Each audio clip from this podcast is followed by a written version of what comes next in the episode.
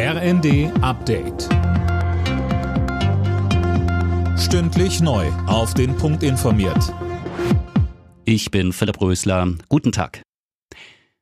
Die kritische Infrastruktur in Deutschland soll besser geschützt werden. Geplant sind unter anderem mehr Kameras an Bahnhöfen und Bahnanlagen sowie neue Gesetze. Bei einem Besuch der Bundespolizei in Leipzig sagte Innenministerin Faeser.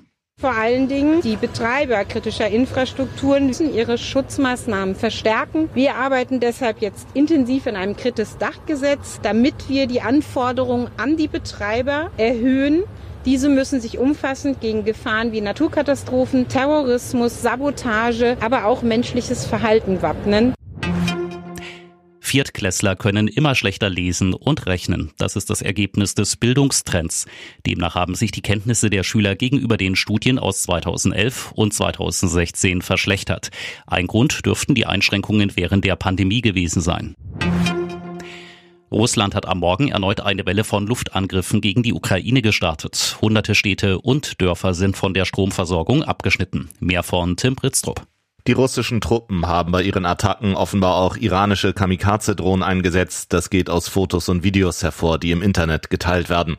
Die Angriffe richten sich weiter vor allem gegen Kraftwerke und Wohngebäude. Die Vereinten Nationen fordern ein Ende der Drohnenangriffe auf die Zivilbevölkerung. Die Achtung des internationalen Menschenrechts sei unabdingbar, sagte Volker Türk, der neue UNO-Hochkommissar für Menschenrechte. Die britische Regierung kassiert eineinhalb Monate nach Amtsantritt von Premierministerin Liz Truss alle Steuersenkungspläne wieder ein. Es werden keine neuen Schulden gemacht, um Steuersenkungen zu finanzieren, kündigte der erst seit Freitag amtierende Finanzminister Hunt heute an. Alle Nachrichten auf rnd.de